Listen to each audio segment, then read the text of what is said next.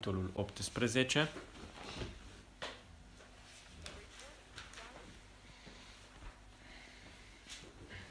Am privit data trecută spre primele versete, parabola judecătorului nedrept și vom continua să privim spre următoarea parabolă astăzi, dar să citim înainte întregul capitol.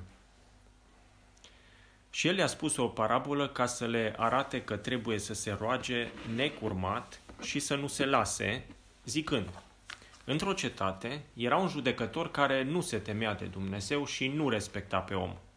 Și în cetatea aceea era și o văduvă care tot venea la el zicând, Fă-mi dreptate față de pârâșul meu. Și multă vreme nu voia, dar până la urmă și-a zis în el însuși, Chiar dacă de Dumnezeu nu mă tem și pe om nu-l respect, Totuși, pentru că văduva aceasta mă tot necăjește, îi voi face dreptate ca să nu tot vină să mă bate la cap. Și Domnul a zis, auziți ce a zis judecătorul nedrept? Și Dumnezeu nu va face dreptate aleșilor săi care strigă către el zi și noapte, chiar dacă întârzie față de ei? Vă spun că le va face dreptate în curând, dar când va veni Fiul omului, va găsi el credință pe pământ? El a mai spus și parabola aceasta unora care se încredeau în ei înșiși că sunt drepți și disprețuiau pe ceilalți.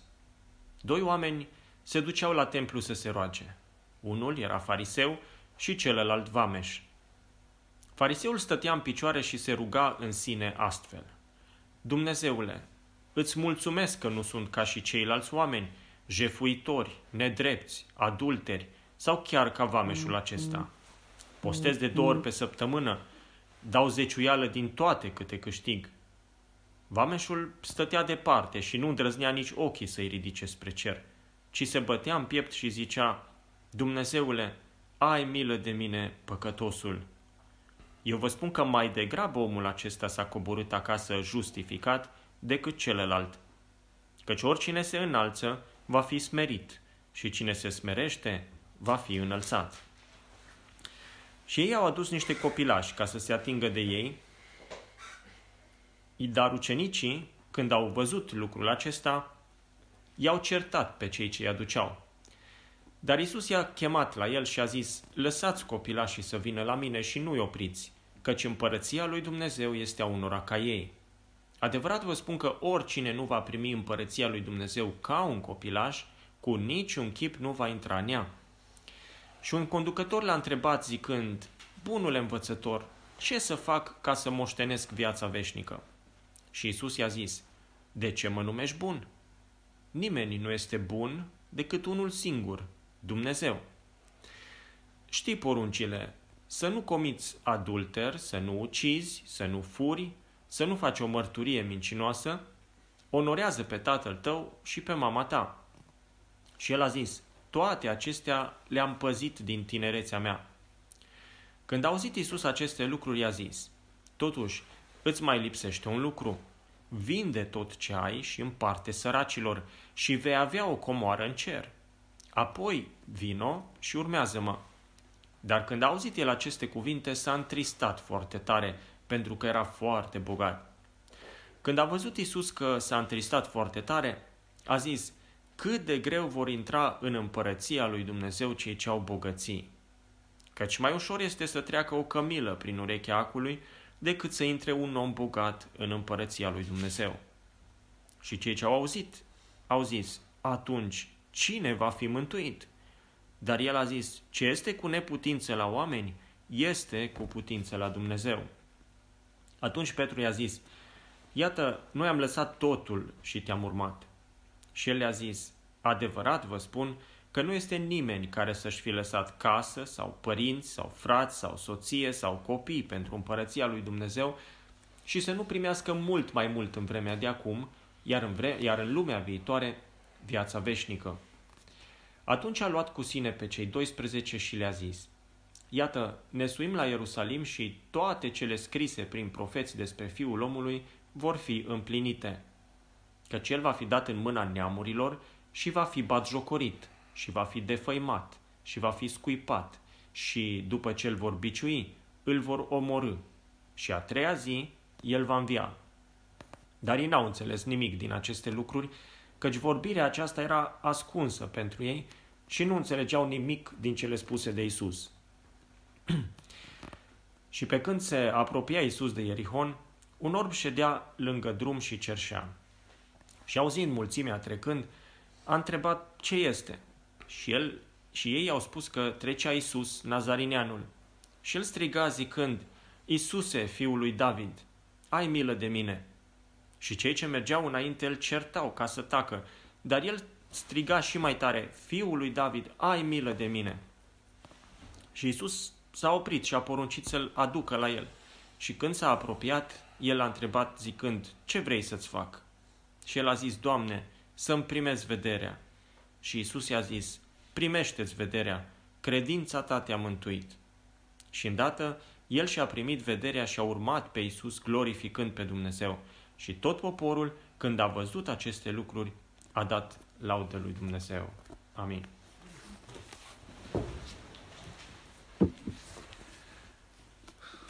Avem două parabole în prima parte a capitolului pe care l-am citit.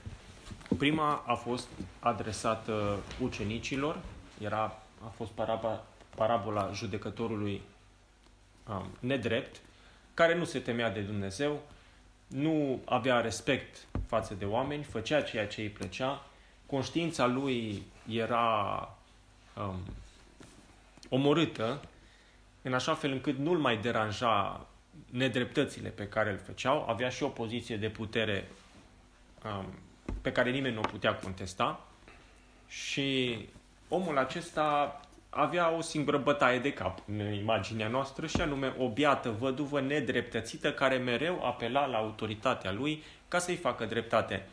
Și deși nu avea nicio înclinație să facă lucrul acesta, pur și simplu pentru a scăpa de sâcâiala, de bătaia de cap, cum spune la noi în uh, Scriptură, a văduvei, care tot venea și îl agasa, uh, îl hărțuia să facă dreptate, judecătorul hotărăște să-i dea câștig de cauză, nu să îi dea câștig în defavoarea dreptății, ci pur și simplu să facă ceea ce era drept, nu pentru că iubea dreptatea sau că era datoria lui să uh, o aplice, ci doar ca să scape de la femei. Spre deosebire de, jucător, de judecătorul acesta nedrept, Dumnezeu care este judecătorul cel drept, spune Domnul, nu va face oare dreptate aleșilor lui care strigă zi și noapte către el, chiar dacă întârzie față de ei, chiar dacă nu dă răspunsul așteptat de ei imediat, chiar dacă nu uh, îl trimite pe uh, Domnul să, pe Domnul, pe Mesia să întemeieze dreptatea pe pământ, așa cum ei se roagă atunci când ei se roagă. Ba da, Domnul spune, chiar dacă în prezent pare că Dumnezeu întârzie, El va face dreptate negreșit și va face lucrul acesta în curând, deodată, brusc.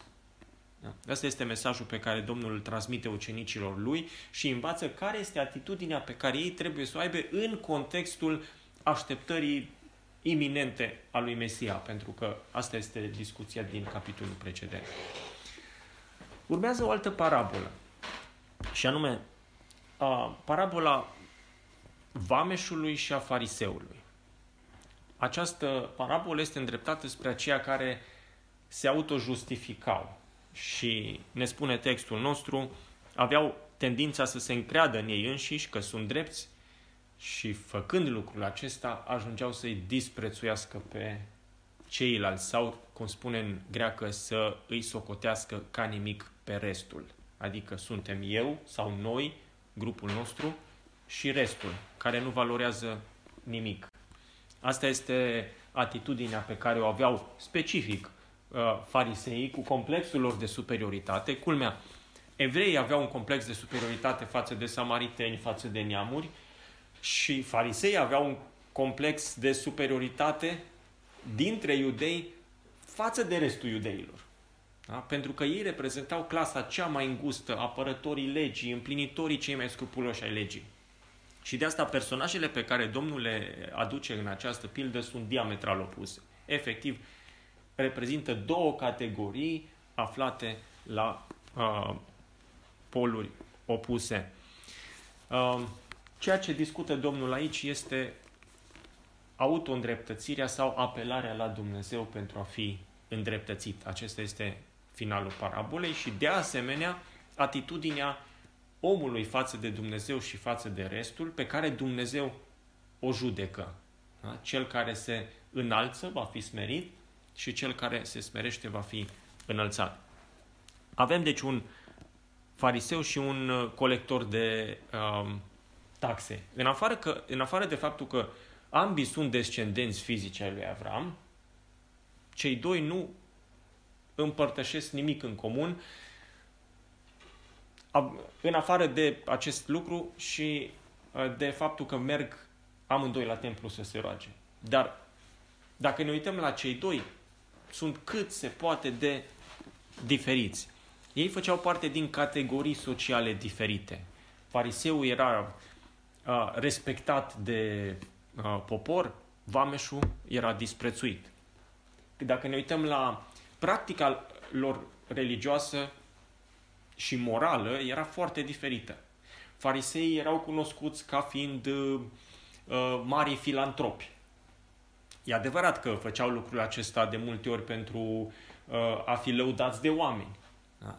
Vameșii erau cei care asupreau poporul și luau mai mult decât strict taxa impusă de romani și asta era mijlocul lor de trai, pentru că nu aveau un alt salariu. Ei aveau voie din partea autorităților să încaseze mai mult și ceea ce conta era să dea cota parte aferentă jurisdicției lor. Cât luau peste, era treaba lor. Asta era uh, sistemul pus la punct atunci. Vame și nu erau romani sau greci sau neevrei, samariteni, da, funcționari ai Imperiului care îi asupreau pe vieții iudei. Erau din popor. Da? Oameni care acceptau autoritatea romană și care au găsit un mijloc bun de trai uh, prin implementarea administrației romane în uh, popor. Erau iudei, ca și restul, dar erau cea mai disprețuită categorie dintre toți. Vis-a-vis de uh, corupția lor, era proverbială. Chiar și Domnul folosește, îi încadrează în mod obiectiv la cei mai păcătoși dintre, uh, dintre toți. Nu? Și lucrul acesta era cunoscut. Da? Nu este de mirare că sunt puși în aceeași categorie cu păcătoșii și cu vameși și cu prostituatele. Nu? Chiar și în privința mântuirii.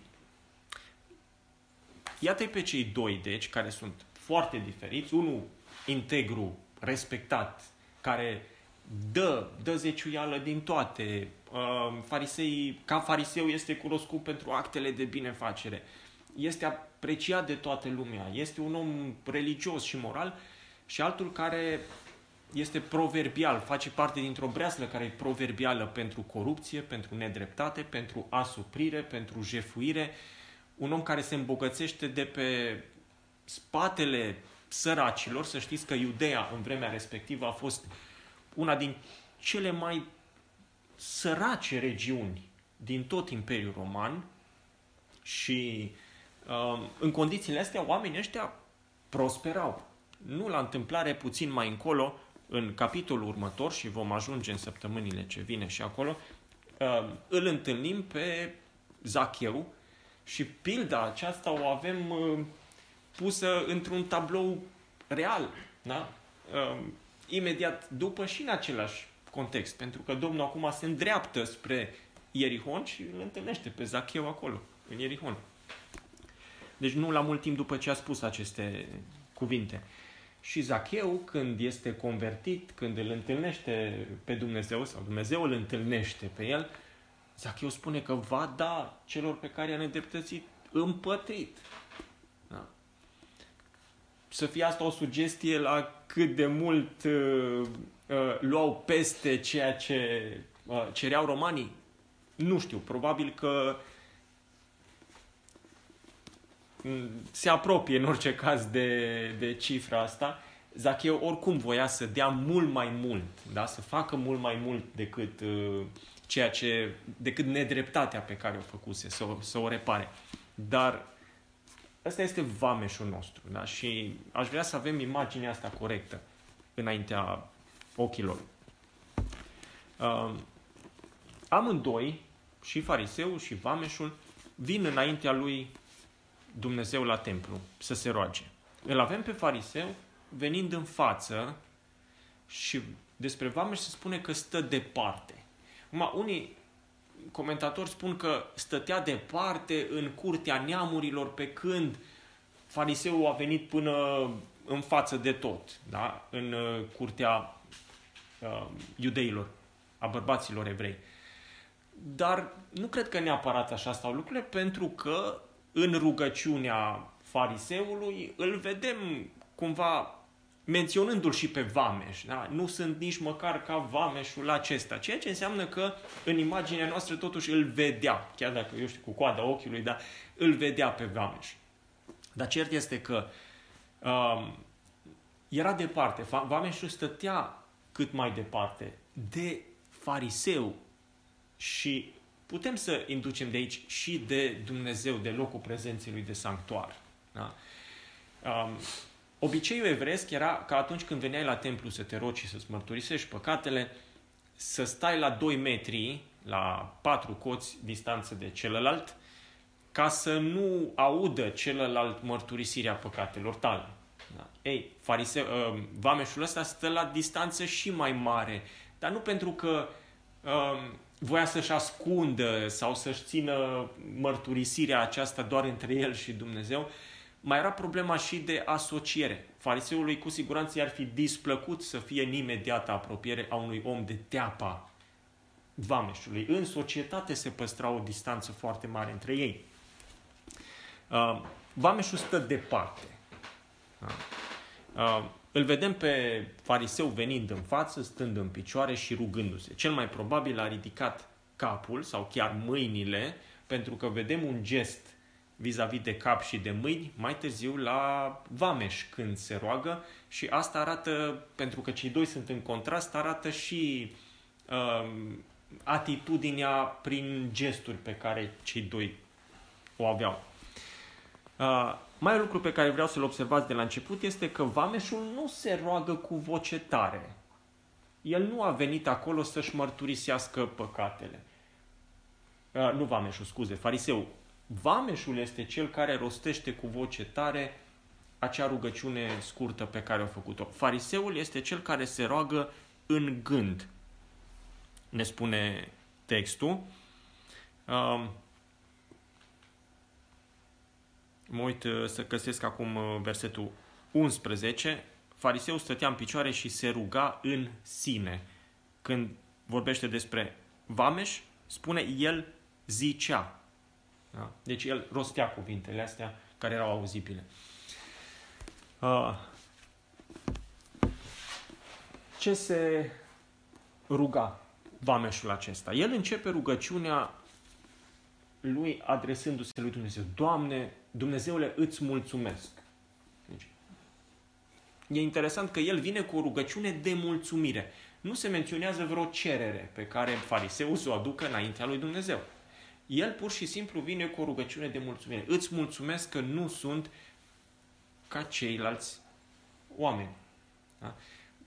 Vameșul nu vine cu nimic decât cu o singură cerere, pe care o să o vedem imediat. Da?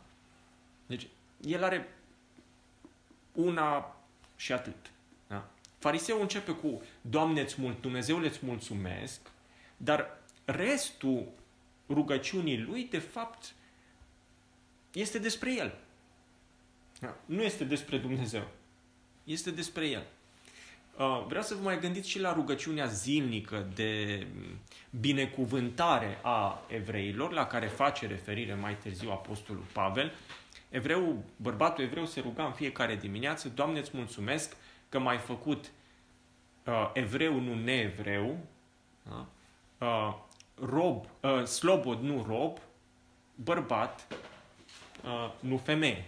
Da? Deci complexul acela de superioritate pe care ei îl aveau se manifesta printr-o rugăciune de mulțumire la adresa lui Dumnezeu pentru ceea ce erau ei. În același tipar se încadrează și fariseul nostru care îi mulțumește lui Dumnezeu pentru toate um, pentru tot ceea ce este el. Dar, de fapt, nu este o recunoaștere a meritelor lui Dumnezeu în uh, rugăciunea lui. Um, după ce fariseul se adresează lui Dumnezeu, Dumnezeu le mulțumesc, urmează opinia lui față de restul societății. Că nu sunt ca ceilalți oameni. Și el nu se referă aici strict la mm, romani, la greci, la samariteni și așa mai departe. El se referă la cei din popor. Nu sunt jefuitori, da? nedrepți, adulteri. Da? Asta era opinia lui. Gândiți-vă că Domnul spune pilda asta tocmai în vederea celor care, ni se spune la început, se încredeau în ei înșiși că sunt drept și disprețuiau pe ceilalți oameni. Deci asta este atitudinea cu care el spune cuvintele astea. Da? Nu sunt ca ceilalți oameni. Da? Generalizând societatea din jurul lui sau chiar ca vameșul acesta, sugerând că îl vedea da? pe acest vameș. Um, urmează după aia prezentarea virtuților lui. Da? Nu sunt ca restul, dar cum sunt? Păi, ne spune fariseu, eu postez de două ori pe săptămână, dau zeciuiale din toate câte câștig. Deci urmează o, cele două uh, afirmații care au urmat sintetizează viața lui socială și religioasă. Până la urmă, care uh, sugerează o implicare activă în formele exterioare de religie.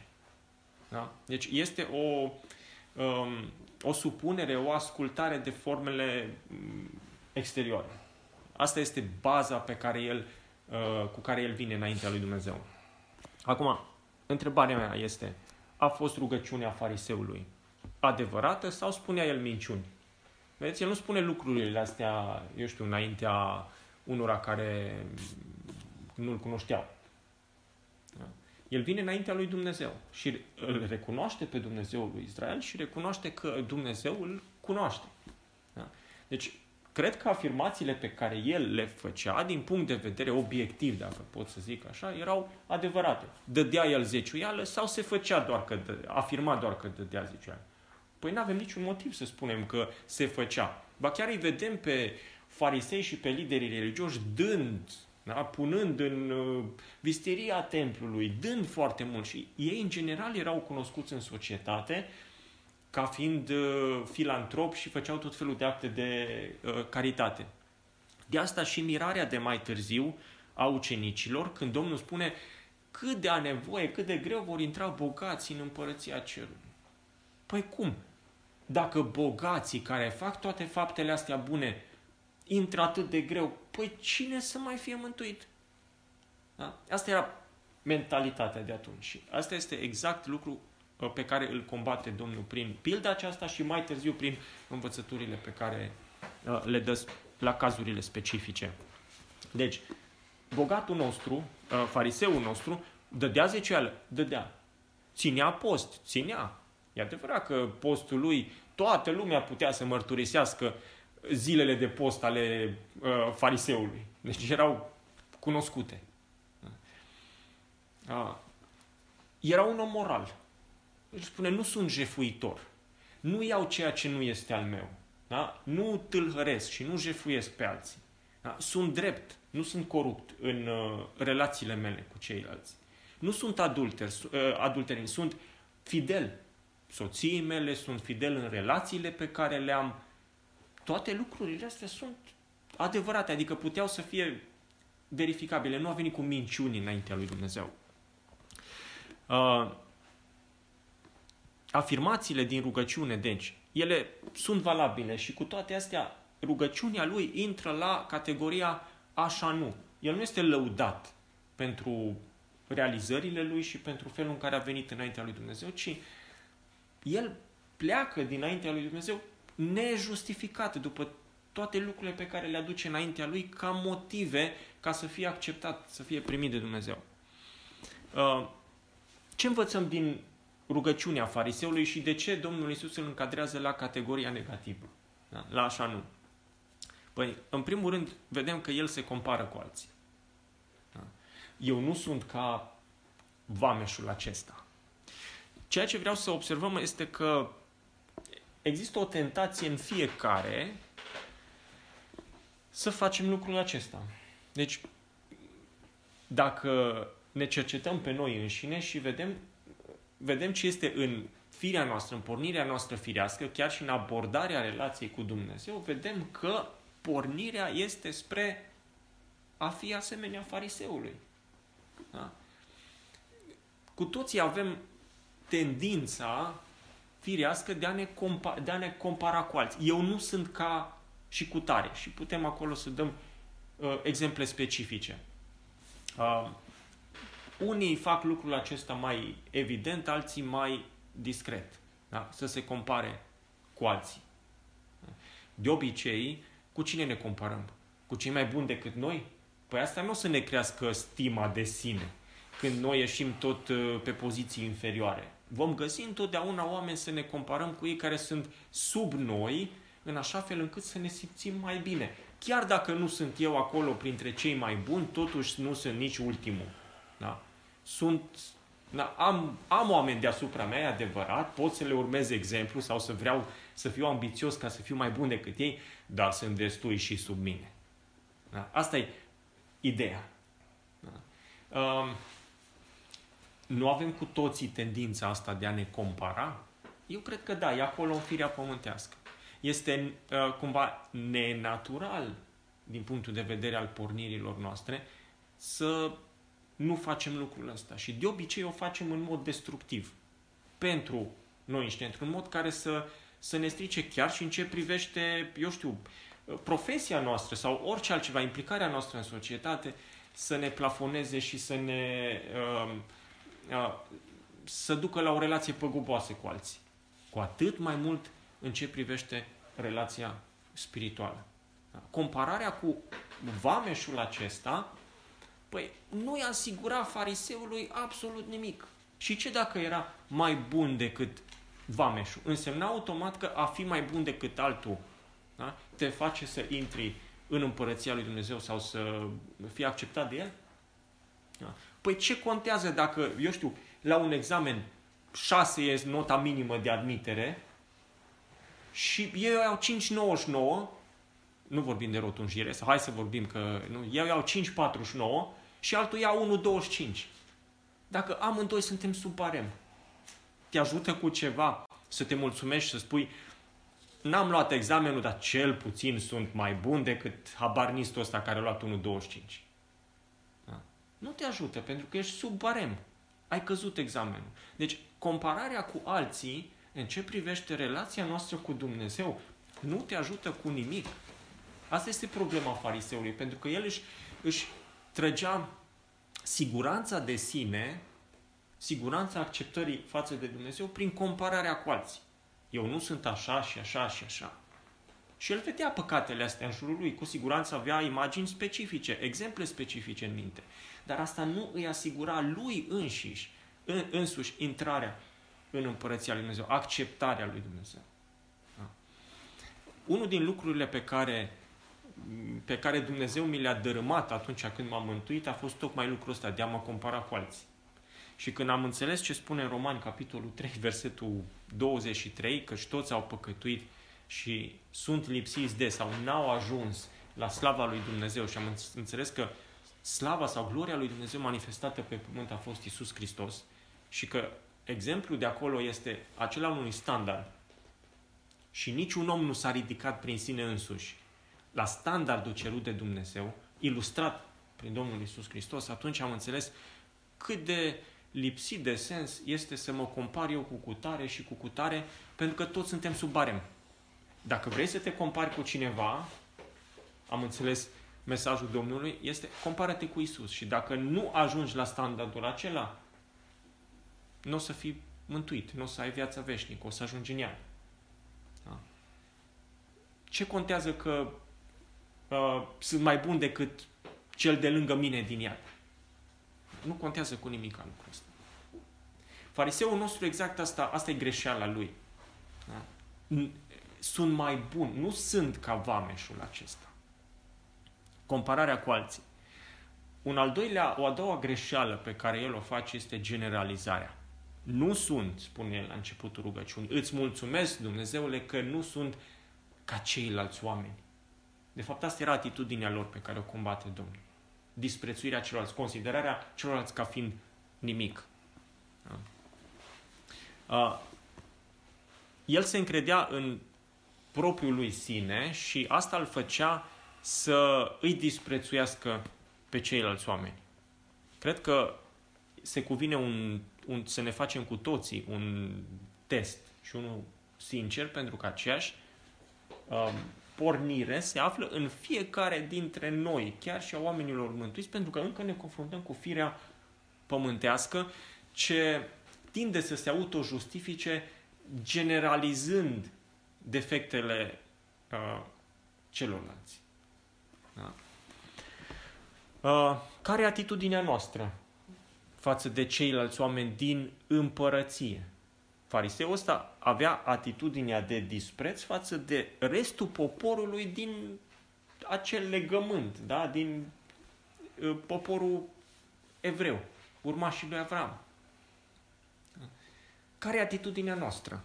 Cred că e un test pe care trebuie să ne să ne facem. Dacă ajungem să-i disprețuim pe ceilalți și să avem un complex de superioritate față de ceilalți, știți ce înseamnă asta? Înseamnă că avem aceleași metehne și am căzut în aceleași capcane în care a căzut și fariseul, care era bun, da? era, nu era vinovat de păcate cunoscute, dar care a plecat din prezența lui Dumnezeu neaprobat, neîndreptățit. Uh, mă gândeam, cât de bun a fost Dumnezeu și ne-a descoperit adevărul Lui. Și ne-a descoperit mai mult decât a descoperit multor, multor altor copii ai Lui. nu e așa?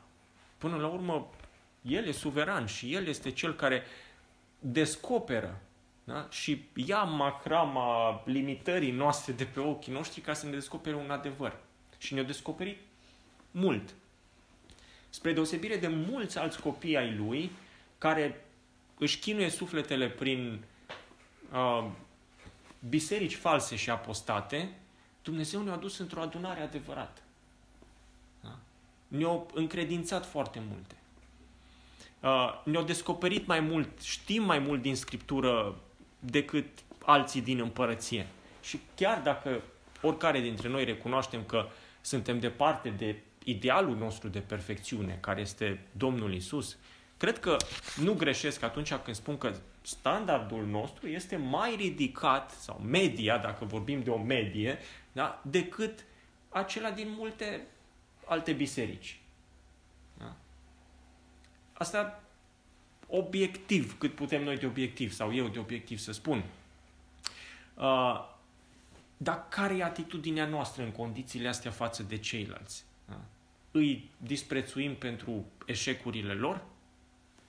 Da? Ne comparăm cu alții și spunem, ia uite cu cât suntem noi mai buni decât aceștia.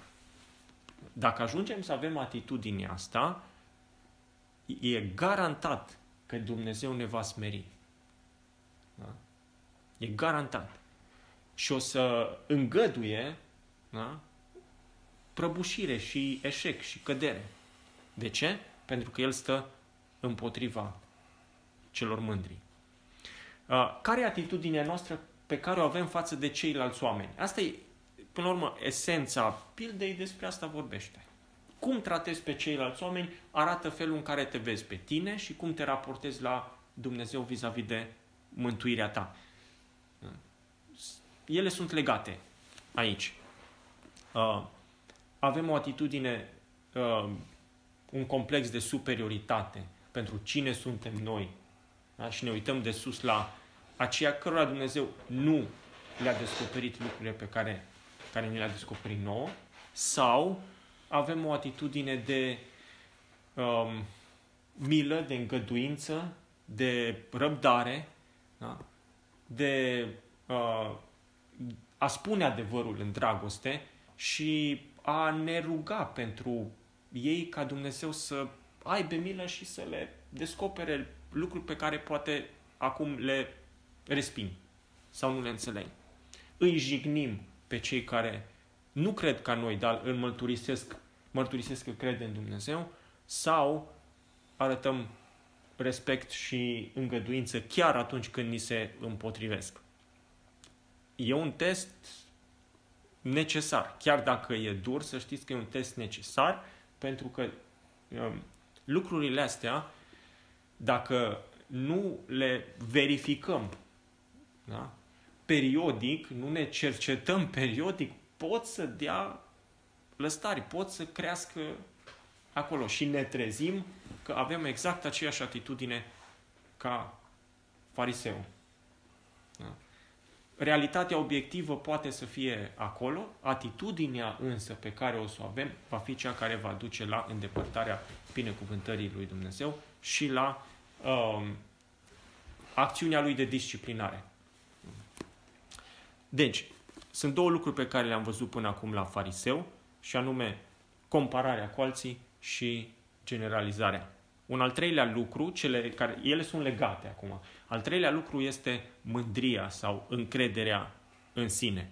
Domnul spune pilda împotriva celor care se încredeau în ei înșiși, da? că sunt drepți, se auto-îndreptățeau. Mai târziu Apostolul Pavel vorbește de cei care n-au ajuns la mântuire și au fost pedepsiți de Dumnezeu pentru că au respins adevărul, că și-au pus înaintea lor o neprihănire, o dreptate a lor înșiși, spune Apostolul acolo.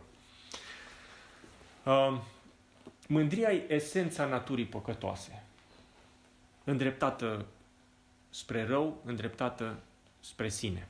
Compararea cu alții, pe care îi vedem ca fiind inferiori nouă, asta face, alimentează mândria. Alimentează încrederea în noi înșine și duce la disprețul celorlalți. Asta o să afecteze felul în care ne raportăm la ceilalți oameni. Da? Un om mândru poate să fie condescendent, dar ca unul care, se, care privește de sus pe acela care este mai slab ca el. Poate să-i arate milă, poate să-i, uh, să-l ajute, să-l sprijine financiar, să-i facă un bine. Da? Dar um, asta pentru că se consideră superior lui. Uh, mândria va afecta felul în care noi ne vom raporta la ceilalți. Va afecta însă și felul în care ne vom raporta la Dumnezeu. Nu e vorba doar de relații pe orizontală. Și în felul în care uh, mândria afectează relația noastră cu Dumnezeu este că va duce la auto-îndreptățire. Noi vom veni înaintea lui Dumnezeu și îi vom prezenta CV-ul nostru cu realizările noastre și motivele pentru care El ar trebui să ne accepte. Da? Uh, pe ce se bazează auto-îndreptățirea? Pe compararea cu standardul perfect al lui Dumnezeu? Pe compararea cu porunca fiți sfinți că eu sunt sfânt? Sau cum sunt eu de sfânt? Nu. Ci pe compararea cu ceilalți. Păi, Doamne, n-ai alter- alternativă. Pe cine o să primești? Pe ăla mult mai rău ca mine? Sau pe mine? Din ce... Uh, care este esența curajului, a îndrăznelii mele de a veni înaintea lui Dumnezeu? Faptul că sunt mai bun decât vameșul acela. Nu că sunt așa cum ar trebui. Nu că mă ridic la perfecțiunea cerută de Dumnezeu. Ci că sunt mai bun decât altul care are tupeul să vină uh, înaintea lui să se roage. Uh, pe ce se bazează auto-îndreptățirea? Se bazează și pe conformare religioasă. Da? În ceea ce ține de acte exterioare. Eu postez de două ori pe săptămână. Eu dau zeciuială din tot câștigul meu. Și erau foarte meticuloși. Domnul chiar le spune, voi da zeciuială din izmă, din mentă, din cel mai mic lucru. Dar lucrurile mari și importante nu le faceți. Da? Doar pentru că sunt mai buni decât alții și doar pentru că uh, sunt mai implicat decât alții în viața religioasă, asta nu înseamnă că sunt cu adevărat mântuit.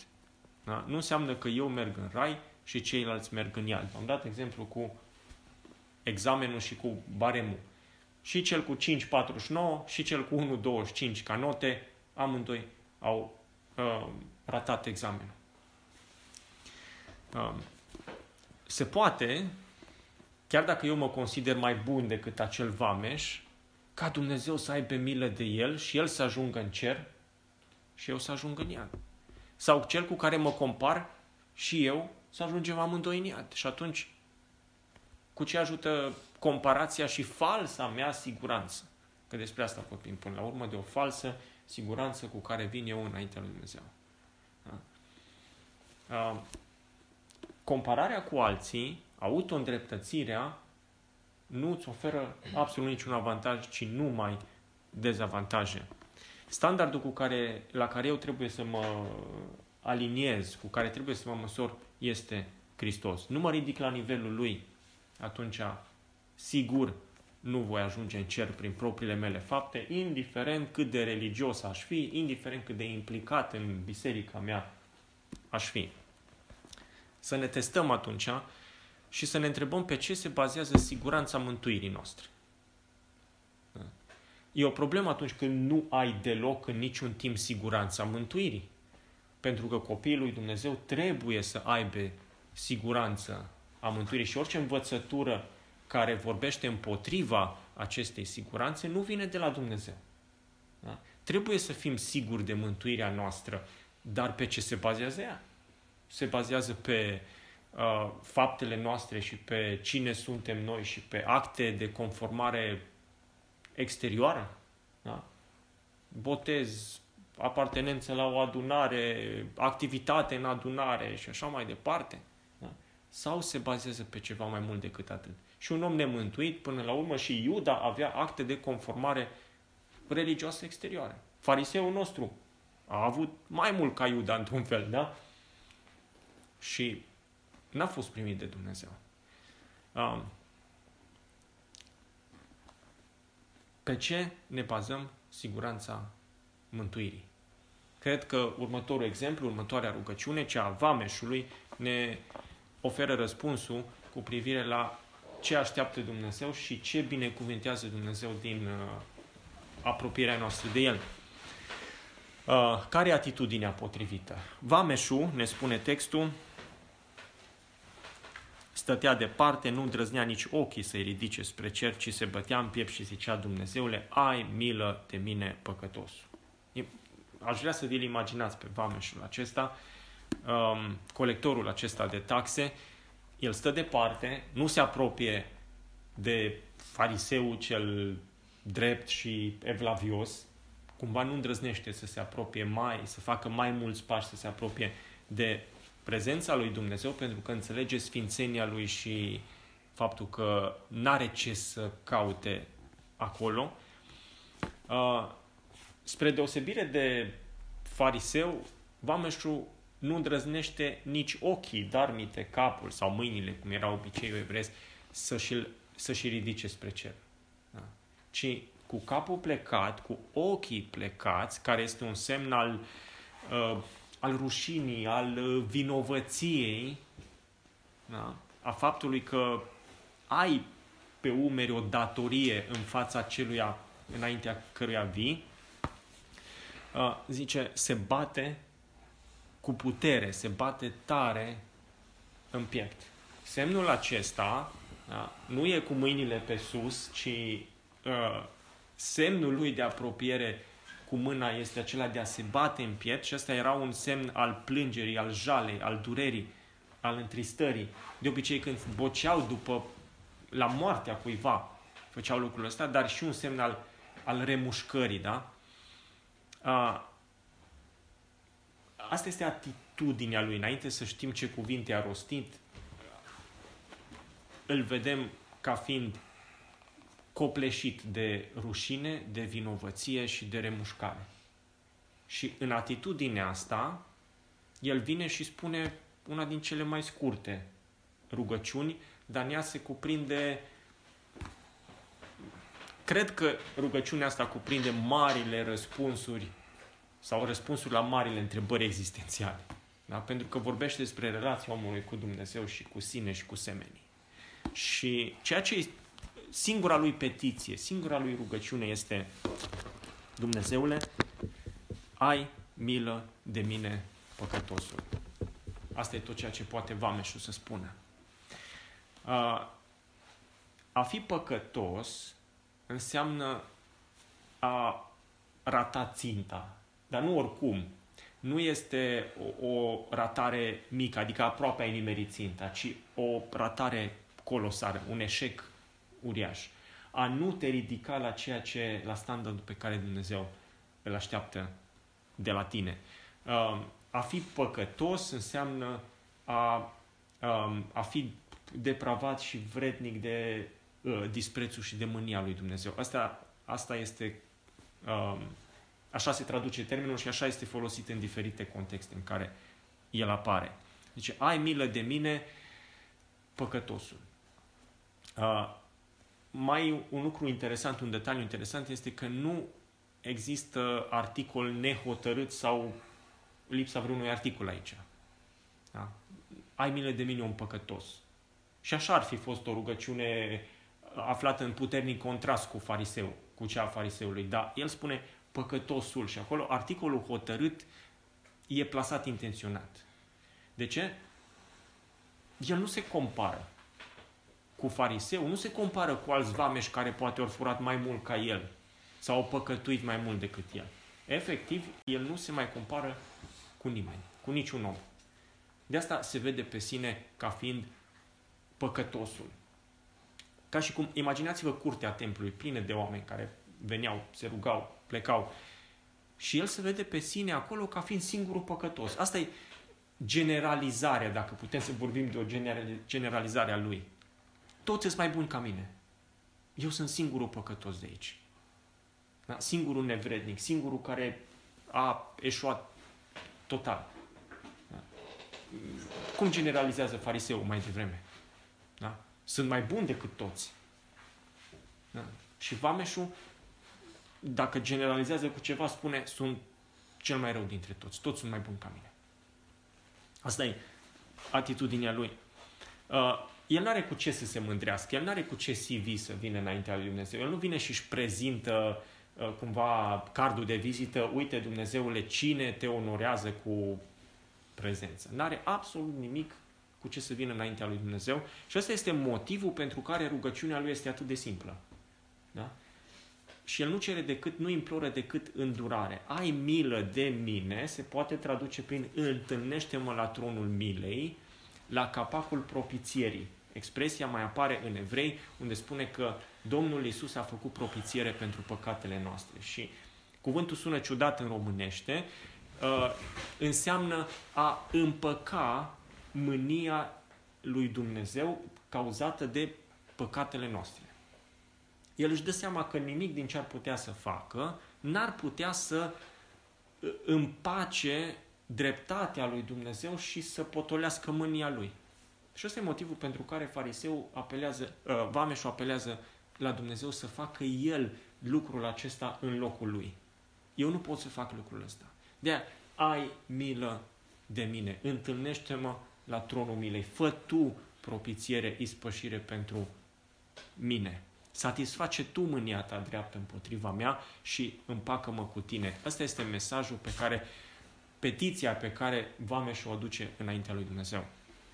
Uh, el își vede păcatul, se căiește, îl regretă, de asta stă cu ochii plecați, de asta se numește pe sine păcătosul, de asta se bate cu pumnul în, uh, în piept, pentru că vede gravitatea lui și ceea ce um, a făcut da, păcatul din el și nu vede o ieșire prin el însuși. Da? Efectiv nu vede niciuna, decât dacă Dumnezeu ar interveni să-i arate milă și har. Da? Asta este rugăciunea păcătosului și ăsta este motivul pentru care um, este prezentată, așa scurtă cum este, da, e prezentată la uh, așa da, spre deosebire de rugăciunea omului religios drept, care e prezentată într-un, într-o categorie negativă. Rugăciunea vameșului a fost ascultată, pentru că Domnul spune, eu vă spun că omul acesta s-a coborât acasă justificat, mai degrabă decât celălalt. Da? Sau și, și nu celălalt. Da? Aici nu e o probabilitate pe care Domnul o lasă în aer, ci face niște afirmații clare. Rugăciunea vameșului a fost ascultată. El a, fost, el a plecat de acasă, a plecat de acolo întâlnindu-se cu Dumnezeu și împăcat cu Dumnezeu. Fariseu a plecat tot așa cum a venit. Neîmpăcat cu Dumnezeu și cu o îndreptățire a lui înșiși, crezând, având o falsă siguranță că este acceptat de Dumnezeu. Um, Dumnezeu l-a primit pe acest vameș, i-a arătat har da? și smerirea produsă de conștientizarea păcatului, asta l-a făcut pe uh, vameșul acesta să aibă atitudine potrivită. Nu s-a mai comparat cu alții și păcatul lui l-a smerit. Iertarea pe care Dumnezeu i-a acordat-o l-a smerit pentru că știe că Dumnezeu a făcut diferența. Nu El a făcut diferența între uh, El ca persoană, vameșul și restul oamenilor. Dumnezeu i-a acordat această iertare și l-a împăcat cu el. Harul lui Dumnezeu a făcut diferența și vameșul acesta, știind lucrul acesta, da? Uh, nu doar că s-a smerit înainte cerându-i lucrul ăsta, dar atitudinea, putem să presupunem din toate exemplele pe care le avem ulterioare și din mărturie personală, nu? că uh, atunci când ai experimentat harul lui Dumnezeu care te iartă, când nu meriți lucrul acesta, te face smerit. Da? Și după, nu doar a, uh, în momentul în care apelezi la har din partea lui Dumnezeu. Iată-l pe acest vameș care nu are niciun merit, intră în împărăție, este justificat și farisei, cu privire la care toți așteptau ca ei să intre în împărăție, rămân afară. Care a fost generalizarea fariseului? Toți sunt mai răi ca mine. Da. Eu sunt centru, eu sunt cel mai bun. Generalizarea vameșului? Da. Toți sunt mai buni ca mine, eu sunt păcătosul. Generalizarea Domnului se află în concluzie și spune oricine se înalță va fi smerit și cine se smerește va fi înălțat. Și asta este o, un avertisment, o generalizare pe care o dă tuturor, și ucenicilor, și fariseilor, și tuturor care le ascultă. A, Dumnezeu stă împotriva celor mândri. A, și va lovi mândria acolo unde o găsește. Cea mai cruntă pedeapsă a mândriei uh, umane este lăsarea omului în bula lui, în falsa lui speranță și întâlnirea uh, la judecată. Da? Când nu se mai poate face nimic. Aia e cea mai, uh, cea mai cruntă lovitură adresată mândriei umane de către Dumnezeu. Uh, în ce costă înălțarea de sine? Cine se înalță? Păi, în compararea cu alții, în mândrie, în auto-îndreptățire și în bazarea siguranței noastre pe forme religioase exterioare. În ce constă smerirea? În recunoașterea păcatului și a nevredniciei și a dependenței noastre în totalitate de Harul lui Dumnezeu. Cele două atitudini pe care le avem în pilda asta, sunt, care sunt opuse, reprezintă cele două mari feluri de a veni înaintea lui Dumnezeu începând de la cădere, începând de la Cain și Abel și terminând cu, până la urmă, generația noastră. Sunt comune tuturor oamenilor. Există două căi, calea venirii înaintea lui Dumnezeu bazate pe uh, merite proprii, da? Mântuirea sinergetică, cum îi spune. Am nevoie de ajutorul lui Dumnezeu, dar uh, împreună El și eu mă, uh, ajungem să ajungem la mântuirea mea. Calea prezentată aici de către Domnul, în exemplu Vameșului, este mântuirea în totalitate prin har, în care omul nu are merit și nu are niciun fel, nicio posibilitate de a câștiga favorul lui Dumnezeu și nu poate decât să depindă, să fie la discreția lui Dumnezeu. Asta este mântuirea prin har. Domnul să ne ajute să apreciem cu adevărat harul lui, să, să, să ne smerească și să ne facă să, să, să privim din poziția corectă harul. nu putem să înțelegem harul decât din poziția smereniei. Omul mândru nu va înțelege niciodată harul așa cum se cuvine. Îi mulțumim lui Dumnezeu pentru mântuirea prin har, pentru păstrarea în har, pentru purtarea nu? și în fiecare zi ne dă har peste har, adică nemerit peste nemerit, favor peste favor pe care nu-l merităm. Domnul să ne ajute ca conștientizarea asta să se traducă într-o atitudine corectă față de El, față de noi înșine și față de ceilalți oameni. Amin.